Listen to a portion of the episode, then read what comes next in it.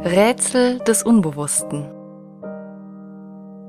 Ein Podcast zu Psychoanalyse und Psychotherapie.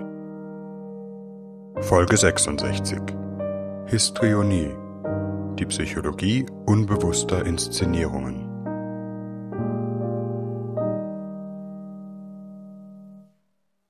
Stellen wir uns folgende Szene vor. Ein Therapeut erwartet eine Patientin zu einem Erstgespräch. Doch die Frau lässt auf sich warten. Der Therapeut wird unruhig, ärgert sich schließlich, weil er glaubt, die neue Patientin werde gar nicht mehr erscheinen. Doch in diesem Augenblick, beinahe 15 Minuten zu spät, klingelt es. Der Therapeut öffnet die Tür. Eine attraktive und durchaus freizügig gekleidete Frau kommt ihm entgegen entschuldigt sich mit einem einladenden Lächeln und einem von Scham leicht geröteten Gesicht. Eigentlich habe sie ja pünktlich geklingelt, aber an der falschen Tür. Sie habe doch tatsächlich die Straßen verwechselt, wie dumm das doch von ihr sei. Sie habe von Freudschen Fehlleistungen gelesen. Der Therapeut werde ihr doch bestimmt gleich eine gute Interpretation geben können. Das alles sagt die Frau auf eine so humorvoll charmante Weise, dass der Therapeut sich nicht länger ärgern kann. Beide stellen sich einander vor, die Sitzung nimmt ihren Lauf. Die Frau erzählt, bereits einmal eine Therapie gemacht zu haben, die sie vor einigen Jahren abgeschlossen, nein eigentlich abgebrochen habe. Nun wolle sie wieder eine Therapie aufnehmen, sich dieses Mal aber den Therapeuten besser aussuchen. Sie sind mir empfohlen worden, fügt sie an, verrät aber nicht von wem. Sie habe unbedingt zu einem Mann gewollt. Mit Frauen werde es schnell schwierig. Wahrscheinlich ein Mutterkomplex, sagt sie kokettierend in Richtung des Therapeuten. Der Therapeut hört sich antworten, oder ein Vaterkomplex. Und die junge Frau lacht überrascht auf. Der Therapeut fühlt sich durch das Lachen schamvoll berührt. Mehr und mehr kommt er sich vor wie bei einem leicht flirtenden Plausch, der aber doch nicht wirklich Tiefe gewinnt. Als habe die Frau seine Gedanken erraten, schlägt sie jetzt einen ernsteren Ton an. Ja, tatsächlich ist es mit den Männern auch nicht ganz so einfach. Das ist mit ein Grund, weshalb ich herkomme. Die restliche Stunde erzählt die Frau von ihren unglücklichen Beziehungen. Seit ihrer Jugend springe sie von einer Liebschaft in die nächste, ohne einen Partner je länger als ein paar Monate gehalten zu haben. So geht es ihr auch mit ihrer Lebensgestaltung. Sie habe schon mehrfach den Beruf gewechselt, ohne das Richtige zu finden. Nach einer Weile wird es immer langweilig. Sie fühle sich oft traurig, fühle sich nicht gewollt. Anlass, eine Therapie aufzusuchen, sei nun aber vor allem ihre letzte Beziehung gewesen. Sie sei wirklich sehr vernarrt gewesen, habe geglaubt, dass es diesmal etwas Ernstes sein könne. Auch deswegen habe sie sich auf die sexuellen Vorlieben ihres Partners eingelassen – habe Verständnis zeigen wollen, da sie ja selbst besondere Vorlieben habe. Welche ihre Vorlieben sind, bleibt offen, während die Patientin hingegen nun in aller Ausführlichkeit von allerlei eher gewaltsam und demütigend anmutenden Sexualpraktiken berichtet, die der Partner von ihr gewünscht habe. Sie habe das gar nicht gewollt, zugleich vorgetäuscht, dass sie es genieße, denn ich hatte Angst, dass er mich sonst nicht mehr haben will. Die Patientin erzählt sexuelle Details so offen und beinahe ohne Hemmung, dass der Therapeut das Gefühl gewinnt, sie entblöße sich hier gleich noch einmal, ziehe sich gewissermaßen gleich in der ersten Stunde nackt aus. Er ist innerlich über die Wendung der Sitzung erschrocken, darüber, wie wenig die Patientin sich schützt, empfindet Widerwillen, zum Zuhörer dieser Geschichten gemacht zu werden. Zugleich ist etwas Erregendes und etwas Befremdendes im Raum. Er ist von der Fülle an Material überflutet, findet keinen Anker, der zu einer Vertiefung eines der vielen Themen und Gefühle führen könnte. Die Patientin aber scheint immer mehr in ihren Geschichten gefangen, erzählt und erzählt, bis sie schließlich zu weinen beginnt, was endlich so etwas wie eine Pause entstehen lässt. Der Therapeut ist irritiert. Hat er etwas verpasst? Wieso weint sie? Ist sie traurig oder vielleicht wütend? Mit steigender innerer Besorgnis muss er feststellen, dass er trotz der detaillierten Schilderungen gar nicht wirklich mitfühlen kann. Er schaut auf die Uhr, bemerkt, dass die Stunde bereits vorbei ist. Gerne würde er die Sitzung beenden, doch die Patientin weint noch. Plötzlich blickt sie selbst auf ihre Armbanduhr und meint, wäre es möglich, diese Woche noch eine zweite Sitzung zu bekommen? Das hat jetzt doch überraschend viel in mir ausgelöst. Ich fühle mich gerade nicht so ganz stabil. In irgendeiner Bedrängnis stimmt der Therapeut dem Vorschlag gegen seine sonstigen Gepflogenheiten zu und sie vereinbaren einen zweiten Termin noch in derselben Woche. In einer schnellen Geste, die vielleicht fünf Sekunden dauert, setzt die Patientin sich noch im Zimmer frischen Lippenstift auf und verwischt den unter ihren Augen zerlaufenden Mascara. Dann blickt sie den Therapeuten an. Ich hoffe, jetzt kann ich mich so sehen lassen. Ich habe gleich noch eine andere Vereinbarung. Dieser Auftakt in eine Therapie, man darf hier wohl mit Recht von einer Auftaktszene sprechen, scheint effektvoll, von der ersten Sekunde an voller Bedeutung und Dynamik. Sicherlich ist ein solcher erster Eindruck noch nicht ausreichend, um zu einem klinischen Urteil zu kommen. Gibt es in Bezug auf die geschilderten Probleme der Patientin viele Erklärungsansätze. Dennoch kann die Szene einige Eigenheiten illustrieren, die in der psychoanalytischen Literatur sogenannten histrionischen oder hysteriformen Phänomenen zugeordnet werden. Histrionie ist ein moderner und weniger misogyner Begriff für Hysterie, wobei die beiden Konzepte nicht ganz deckungsgleich sind. Er leitet sich vom lateinischen histrion ab, Schauspieler, hat also eine andere Konnotation als Hysterie, das dem altgriechischen Wort für Gebärmutter entstammt. Eine problematische Begriffsgeschichte, von der wir in Folge 65 gehört haben.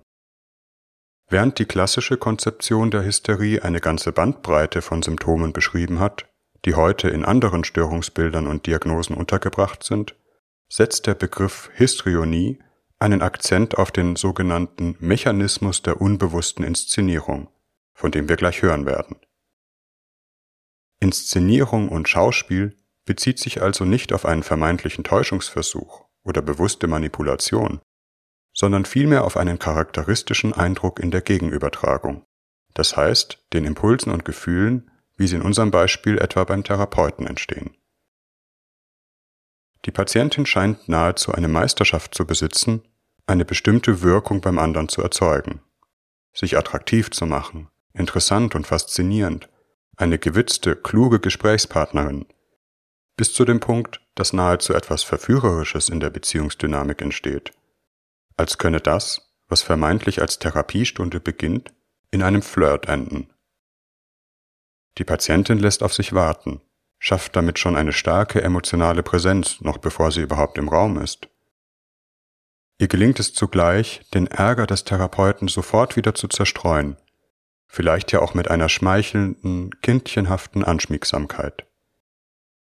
Die Patientin zeigt vermeintlich viel von sich, entblößt sich sofort, bietet verbal gleich ihr Sexualleben und intime Details dar, was wiederum eine bestimmte Gegenübertragung auslöst. Es lässt sich leicht vorstellen, dass dies Männer, die ihre Gegenübertragung nicht so kritisch beobachten, wie es Therapeuten tun sollten, schnell als Einladung interpretieren können. Was aber für die histrionische Person keinesfalls den Einstieg in ein erotisches Abenteuer bedeutet, sondern oft einen mithin traumatischen Wiederholungszwang, gerade dann, wenn Männer ihre Neigungen, wie im Beispiel des Partners der Patientin, ohne Rücksicht durchsetzen. Man sieht hier auch, wie essentiell das Abstinenzgebot in der Therapie ist. Das Verbot, dass Patientin und Therapeut irgendeinen privaten Kontakt aufnehmen, was sehr schnell in eine missbräuchliche therapeutische Beziehung führen kann. Obwohl die Patientin so viel zeigt oder zu zeigen scheint, findet der Therapeut zugleich keinen richtigen Zugang zu ihr, fühlt sich wie in einem koketten Maskenspiel, kann aber die dargebotenen Emotionen nicht mitfühlen ist etwa von den Tränen und der Trauer nicht berührt, als wären sie nicht ganz echt. Szene scheint auf Szene zu folgen, ohne dass der Point of Urgency, der Punkt der emotionalen Berührbarkeit, wirklich klar wird.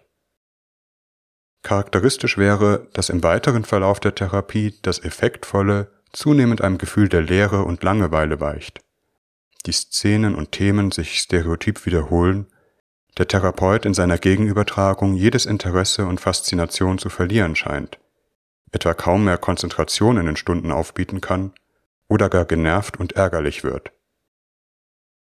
Dadurch würde sich zugleich die größte Angst der Patientin realisieren, nicht für den anderen interessant zu sein, das heißt nicht gemocht, geliebt zu werden. Die Patientin macht etwas, von dem sie das Gefühl hat, sie müsse es tun, um vom Therapeuten gemocht zu werden. Sie zeigt etwas von sich, aber es ist doch nicht ihr wirklich eigenes Ich. Und dadurch entsteht auch nicht ein wirklich bedeutsamer Kontakt. Das vermeintliche sich zeigen ist tatsächlich ein subtiler Versuch, sich zu verbergen, hinter einer Maske, von der man glaubt, sie sei liebenswerter als das eigene Ich. Klassischerweise werden unter dem Schlagwort Histrionie Patienten, nicht selten Patientinnen, beschrieben, mit denen sich im therapeutischen Kontakt ein ganz bestimmtes Beziehungsmuster etabliert, beziehungsweise die auch außerhalb der Therapie ein typisches Muster an Verhaltensweisen aufweisen, darunter etwa theatralisches Verhalten, eine Neigung, aus allem und jedem eine Szene zu machen, mit dem Ziel, eine bestimmte Wirkung beim anderen zu erzielen, sei es subtil und mit Raffinesse, Schmeicheln, Augenklimpern, sei es mit dem großen Auftritt, Türen knallen, ostentativer Anfall. Stets mit einem beeindruckenden Sinn für die symbolische Qualität einer Handlung. Emotionale Labilität. Die Stimmung und Emotionalität ist schwankend, Affekte sind kurzlebig, scheinbar oberflächlich, Szenen von dramatischer Betroffenheit können jäh in ein anderes Gefühl umschlagen, gewissermaßen, wenn die Szene ausgespielt ist. Demanding Dependence, sogenannte aktive Abhängigkeitstendenzen. Eine Tendenz, sich in eine infantile Position zu begeben, sich von anderen abhängig zu machen, dabei vermeintlich hilflos, schwach, krank, leidend, zugleich fordernd, ohne dass jedoch eine Situation entsteht, in welcher der andere wirklich helfen kann. Egozentrismus. Eine Tendenz, die eigenen Bedürfnisse in den Vordergrund zu stellen, getrieben von einem unstillbaren Verlangen, gesehen, geliebt, anerkannt zu werden, wobei diesem Bedürfnis große Opfer gebracht werden, etwa auch auf die eigenen Grenzen und die eigene Gesundheit keine Rücksicht genommen wird. Verführerisches Verhalten. Beziehungen sind durchweg sexuell konnotiert. Die Person gewährt scheinbar leichten Zugang zu ihrer Sexualität, versucht zugleich den anderen zu verführen, manchmal nahezu wahllos, oftmals aber mit einer bedenklichen Partnerwahl. Dies wiederum unter dem Vorzeichen des Wunsches, geliebt und begehrt zu werden. Hinter dem verführerischen Verhalten verbirgt sich aber oftmals eine Störung des Sexualerlebens. Zum Beispiel eine sogenannte psychologische Frigidität oder Anhedonie. Das heißt, die Person kann keine Lust oder Orgasmus empfinden. Lust wird beim sexuellen Kontakt vielmehr inszeniert. Oder eine körperliche Erregung ist eventuell vorhanden, manchmal sogar sehr ausgeprägt, sie geht jedoch nicht mit einer tieferen Lustfähigkeit einher. Diese Charakterisierung ist wenig schmeichelhaft, beschreibt wohl auch ein wenig das Prinzesschen in der weiblichen, den eitlen Pfau in der männlichen Variante, mit einer gewissen narzisstischen Färbung. Es ist im Übrigen auch nur eine sehr oberflächliche Illustration des Phänomens Histrionie, die, wie wir in der letzten Folge gehört haben, sehr gestaltwandlerisch sein kann und eigentlich gar nicht durch eine äußere Typologie, sondern nur durch eine bestimmte innere Psychodynamik zu fassen ist. Glanz und Eitelkeit sind allenfalls eine schillernde Außenseite. Tatsächlich gehen histrionische Störungen mit einem erheblichen Leidensdruck einher. Die Betroffenen berichten häufig über massive Beziehungskonflikte in allen möglichen Lebensbereichen, nicht selten die Unfähigkeit, überhaupt emotional bedeutsame Beziehungen eingehen oder sich an andere Menschen oder überhaupt an irgendetwas binden zu können. Es ist kaum möglich, Kontakt zu den eigenen Gefühlen herzustellen, die eigene Lust und Lebendigkeit zu fühlen. Dies geht bis zu dem Gefühl, nicht zu wissen, wer man ist, innere Leere, unerträgliche Langeweile, Einsamkeit und Verlassenheit, Gefühle von Minderwertigkeit und Selbsthass. Doch worum geht es bei der Histrionie überhaupt? In der zeitgenössischen Psychoanalyse wird die Histrionie in zwei verschiedenen Zusammenhängen diskutiert. Erstens als eine tiefgreifende Entwicklungsstörung, die auf frühe Erfahrungen zurückgeht und in das Fundament der Identität verwoben ist, eine sogenannte Charakterneurose oder strukturelle Störung. Dies kommt der sogenannten histrionischen Persönlichkeitsstörung aus dem ICD-10 am nächsten, wenngleich diese Diagnose keine genuin psychoanalytische Schöpfung ist. Zweitens als eine bestimmte Form psychischer Abwehr, auf die jeder Mensch gelegentlich zurückgreift und die etwas über das Wesen der Psyche verrät. Psychoanalytisch bekannt auch als sogenannter histrionischer Konfliktverarbeitungsmodus. Histrionie meint in diesem Sinne eine bestimmte Art und Weise, psychische Konflikte zu bewältigen und psychisches Erleben zum Ausdruck zu bringen. Bleiben wir zunächst bei der Histrionie als psychische Abwehr. Tatsächlich ist unser Alltag voller kleiner Inszenierungen, mit denen wir etwas zum Ausdruck bringen, hinter denen wir uns zugleich verbergen. Dabei muss es sich keineswegs um etwas Unnormales handeln. Mehrdeutigkeit, Maskenspiel ist vielmehr das Wesen der Psyche, während das Herunterreißen von Masken immer etwas Inhumanes hat. Für ein recht alltägliches Beispiel denke man an die sogenannte Männergrippe. Hier zeichnet sich das Bild eines überaus wehleidigen Mannes, dessen Körper eine solch immense Schwäche befallen hat, dass ihm kaum zuzumuten ist, selbst den Löffel mit der Suppe zum Mund zu führen. Vielleicht werden ja gerade jene Männer von diesem heimtückischen Virus befallen, die sonst Schwierigkeiten haben, ihre Gefühle mitzuteilen, sich empfindsam und bedürftig zu zeigen, die anders die Lasten des Alltags nicht abgeben, Nähe nicht anders zulassen können als gewissermaßen in der Maske eines Körpersymptoms. Und tatsächlich stehen ja im besten Falle Menschen an seiner Seite, die sein umfängliches Leid vielleicht nicht ganz so ernst und schwer nehmen, aber die den Leidenden trotzdem trösten und versorgen, unwillkürlich wahrnehmend, dass es genau darum geht.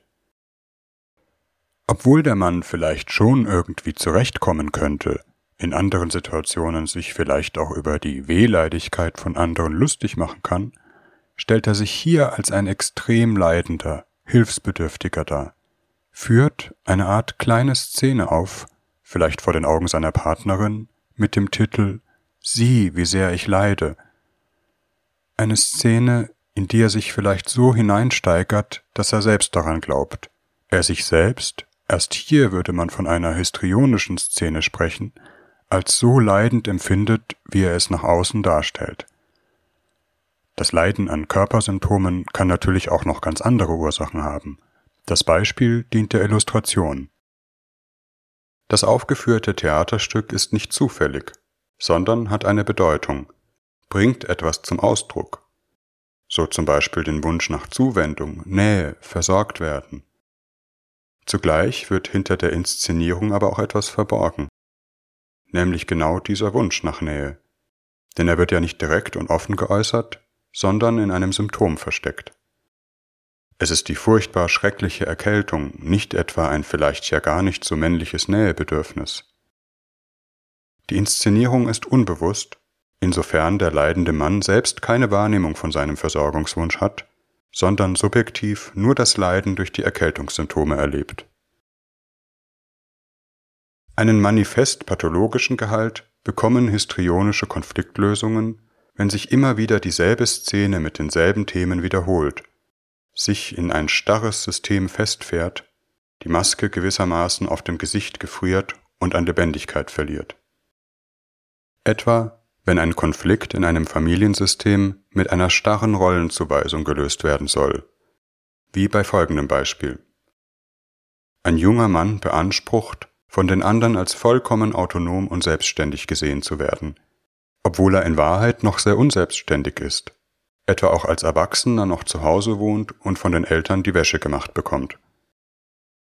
Doch gerade weil das eine Peinlichkeit berührt, müssen alle so tun, als ob es ganz anders wäre, als würde die Person ihren eigenen Unterhalt bestreiten, völlig unabhängig und selbstbestimmt sein, während eine Hölle von Konflikt losbricht, wenn jemand dies in Frage stellt. Das als ob hilft, einen inneren Konflikt zu lösen. Wie kann ich meinem Wunsch, als erwachsene Person wahrgenommen zu werden, mit dem Wunsch vereinbaren, ganz nahe bei den Eltern zu bleiben? Indem ich mich besonders unabhängig und selbstständig zeige und ärgerlich auf alles reagiere, was dies in Zweifel zieht. Aber es ist eine neurotische Konfliktlösung, die keine Entwicklung ermöglicht. Denn die Person kann sich gerade deshalb nicht entwickeln, weil sie durch die histrionische Inszenierung Ich bin so selbstständig ein bestimmtes Problem verleugnet und die Notwendigkeit von Entwicklung umgeht. Der histrionische Konfliktverarbeitungsmodus besteht darin, sich selbst in eine bestimmte Lage zu versetzen, in der man sein Selbstbild so verändert, dass ein bestimmter Konflikt gelöst erscheint. Man verhält und erlebt sich so, als ob man anders wäre oder empfinden würde, als dies eigentlich der Fall ist.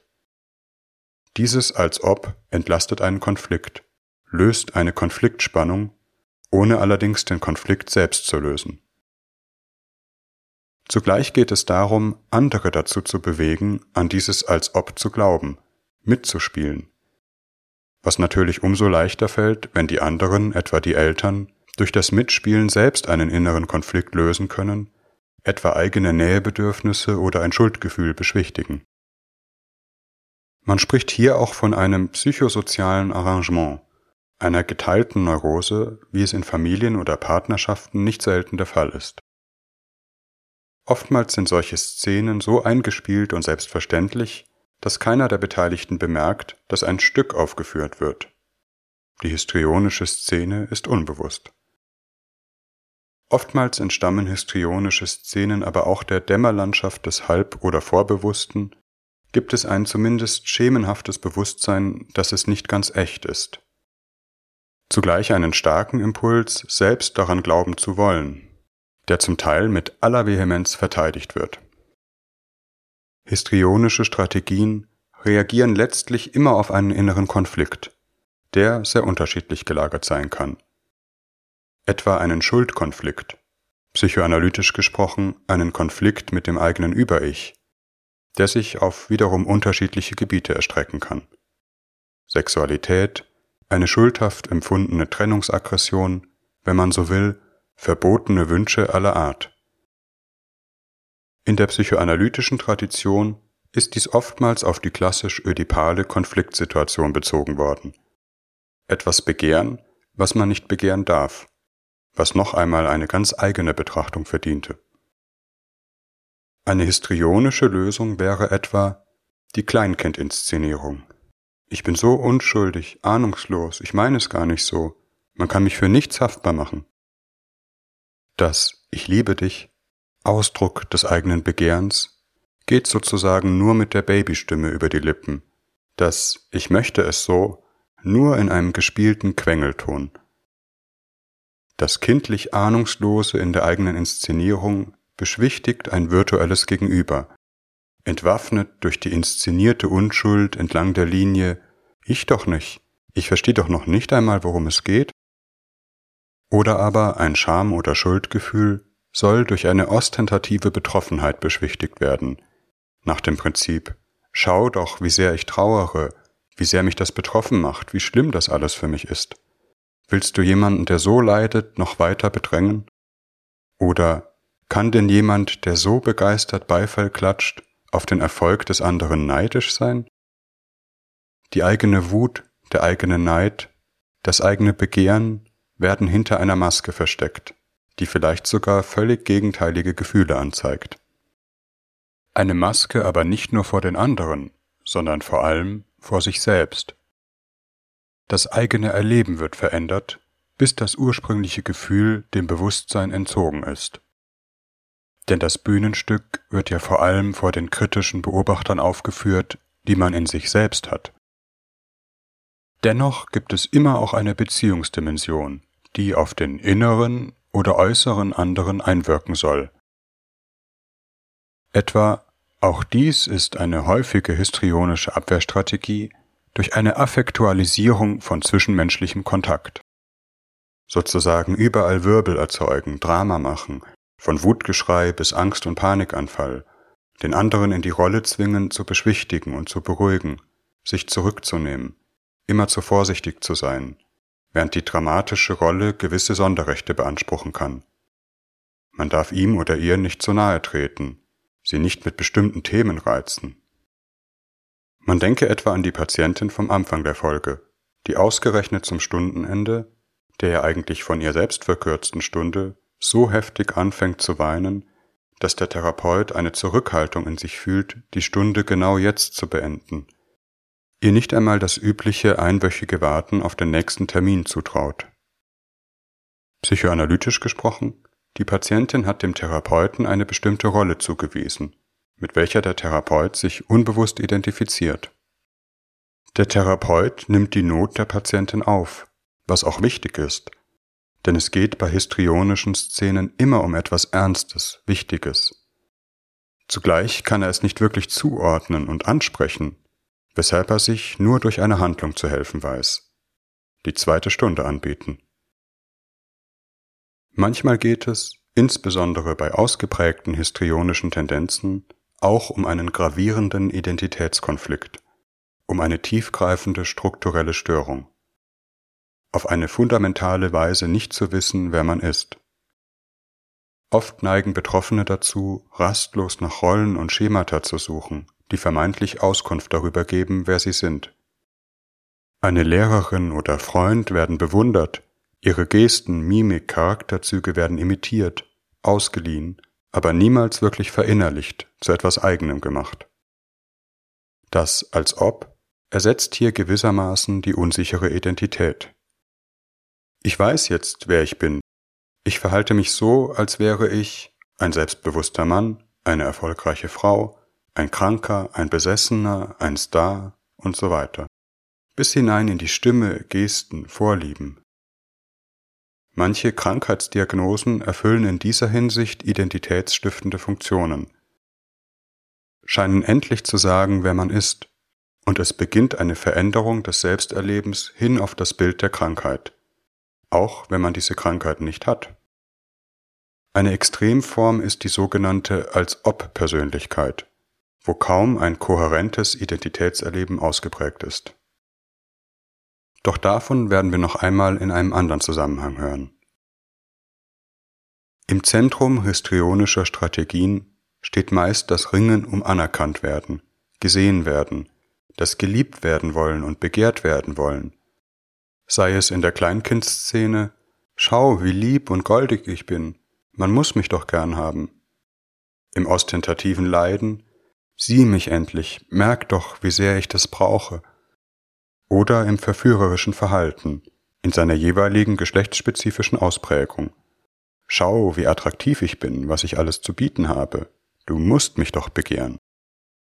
Dieser Wunsch, gesehen zu werden, wird manchmal mit geradezu manipulativen Mitteln erreicht, mal subtil, mal offensiv, und erzeugt beim Gegenüber nicht selten Ärger oder den Wunsch, den möchte gern Charakter zu attackieren, die Maske herunterzureißen. Meist korrespondieren diese Formen histrionischer Inszenierung aber mit einer inneren Tragödie. Der Drang, gesehen und geliebt zu werden, reagiert auf ein Gefühl, nicht gesehen und nicht geliebt zu sein, ein Gefühl, das meist seine lebensgeschichtlichen Wurzeln hat, oftmals in tiefgreifenden Enttäuschungen gründet nicht so gesehen und geliebt worden zu sein, wie man es eigentlich gebraucht hätte. Psychoanalytische Autoren haben hier unterschiedliche Entstehungsmodelle diskutiert. Am bekanntesten sind wohl die Arbeiten der Psychoanalytikerin Ute Rupprecht-Schampera, welche die Entstehungsgeschichte im frühen Beziehungsdreieck zwischen Eltern und Kind verortet. Hier hat die enttäuschte, manchmal auch missbrauchte Liebe ihren Ursprung wobei verschiedene Konstellationen denkbar sind, auf die wir hier nicht genauer eingehen. Entscheidend ist letztlich, dass beide Eltern enttäuschend sind, das Kind sich etwa nicht von einer versagenden Mutterbeziehung zum Vater retten kann, so sehr es das mit allen Mitteln versucht. Dies geht oftmals mit einer folgenreichen Verinnerlichung eines Selbsterlebens einher, in dem man, so wie man eigentlich ist, nicht liebenswert, schön, attraktiv, interessant für den anderen ist. Der unersättliche Drang, Glanz zu verstreuen, gesehen zu werden, korrespondiert mit dem fundamentalen Gefühl, nicht gut und für den anderen begehrenswert zu sein. Oder aber das Kind kann sich nicht zeigen, wie es ist, ohne den Ärger oder den Neid der Eltern zu provozieren. alles Gute wird ihm entrissen, in der Kommunikation genichtet oder von den Eltern besetzt. Etwa, wenn die Eltern immerzu auch das machen wollen und die Besten darin sein wollen, wofür sich das Kind interessiert. Oder es abtun, wenn es nicht das ist, worin die Eltern selbst gut sind. Das Kind macht die Erfahrung, dass es das Gute, das, was es wirklich interessiert, in sich verbergen muss, um etwas nur für sich haben zu können. Da es die Eltern aber weiterhin an sich interessiert halten will, ist seine Lösung, etwas Scheingutes vorzuweisen, das die Eltern befriedigen, ihnen gefallen soll, mit dem es sich aber nicht wirklich selbst identifizieren kann. Das Kind kann oder will sich nicht zeigen, sondern schickt immer nur eine Maske vor, so wie es glaubt, sich zeigen zu müssen, damit die anderen es mögen, nicht langweilig finden. Zurückgewiesen zu werden, nicht geliebt zu sein, ist das Unerträglichste. Manchmal so unerträglich, dass histrionische Menschen bereit sind, nahezu alles zu tun, um nur die Gunst des anderen zu bewahren, sie dadurch selbst manipulierbar sind. Und sei es, sich sexuell auszuliefern, dem anderen alle Wünsche zu erfüllen, ohne Rücksicht auf die eigenen Grenzen, damit er einen mag oder nicht verlässt. Die Sexualität ist hier aber ein Missverständnis. Es geht nicht um erotische Lust, sondern um einen eigentlich zutiefst kindlichen Liebeswunsch. Die Verwechslung von kindlichem Liebesbedürfnis und erwachsener Sexualität kann zu fatalen Beziehungsdynamiken führen, wenn das Gegenüber nicht liebevoll einfühlend ist und eine besondere Sensibilität für die Grenzen der histrionischen Person hat. Beziehungsdynamiken, bei denen sich manchmal auch ein sexuelles Trauma wiederholen kann. Die histrionische Inszenierung scheint eine Lösung dieses Konflikts um Anerkennung. Begehrt zu werden, ohne sich zeigen zu müssen. Meistens einhergehend mit der Neigung, sein wahres Ich nicht wirklich herzugeben. Etwa selbst nicht wirklich lieben, begehren zu können, sondern das Lieben, Begehren nur zu inszenieren. In der Metapher der Sexualität körperlichen Verkehr gewähren, ohne sich mit den Worten der Bibel erkennen zu lassen. Das Manipulative in der Beziehungsgestaltung wird letztlich zum Fluch, der auch auf die Betroffenen zurückfällt. Erzwungene, manipulierte Liebe fühlt sich unecht an, erzeugt keine echte emotionale Zuwendung, Anerkennung sondern, wenn man so will, ebenfalls nur eine inszenierte, gespielte. Man hat sich nicht wirklich gezeigt, also kann man nicht wirklich geliebt worden sein. Psychoanalyse kann nur heilsam sein, wenn eine Berührung mit den echten Gefühlen stattfindet, man die Maske ein Stück weit ablegen und sich öffnen und zeigen kann. Es gibt durchaus therapeutische Prozesse, in denen zwar sehr treffende Einsichten formuliert werden, es aber doch keinen echten Kontakt mit den Gefühlen und damit auch keine Veränderung gibt. Man spricht in diesem Zusammenhang auch von als ob Analysen, also Therapieverläufen, in denen Therapeut und Patient sozusagen gemeinsam Analyse inszenieren, ohne wirklich Analyse zu machen, das heißt zu den wirklichen Gefühlen vorzudringen. Dies geschieht übrigens meist, wenn die Übertragungs-Gegenübertragungsdynamik nicht ausreichend in den Raum gebracht wird – etwa weil Therapeuten sich vor der Heftigkeit, die sie ahnen, fürchten oder sich unbewusst abgestoßen fühlen. In der Gegenübertragung liegt oftmals der entscheidende Zugang, der für therapeutische Prozesse hilfreich ist. Nur wenn ein Therapeut Zugang zu seinen eigenen Empfindungen finden kann, kann er Patienten helfen, den Zugang zu ihren zu finden. Dazu kann es hilfreich sein, dass auch Therapeuten einmal in behutsamer Weise ihre Maske fallen lassen und formulieren, was sie empfinden. Kein therapeutischer Fortschritt ohne ein Stück Konfrontation, wenngleich diese immer einfühlsam und im empathischen Kontakt sein muss, um nicht als Angriff erlebt zu werden. Aber auch kein Fortschritt ohne Liebe, und in manchen therapeutischen Prozessen geht es vor allem darum, hinter allen Masken das scheinbar verfemte Selbst zu finden, um es lieben zu lernen denn den anderen lieben kann man nur, wo man ihm wirklich begegnet. In der Bewunderung der Masken lieben wir letztlich nur uns selbst.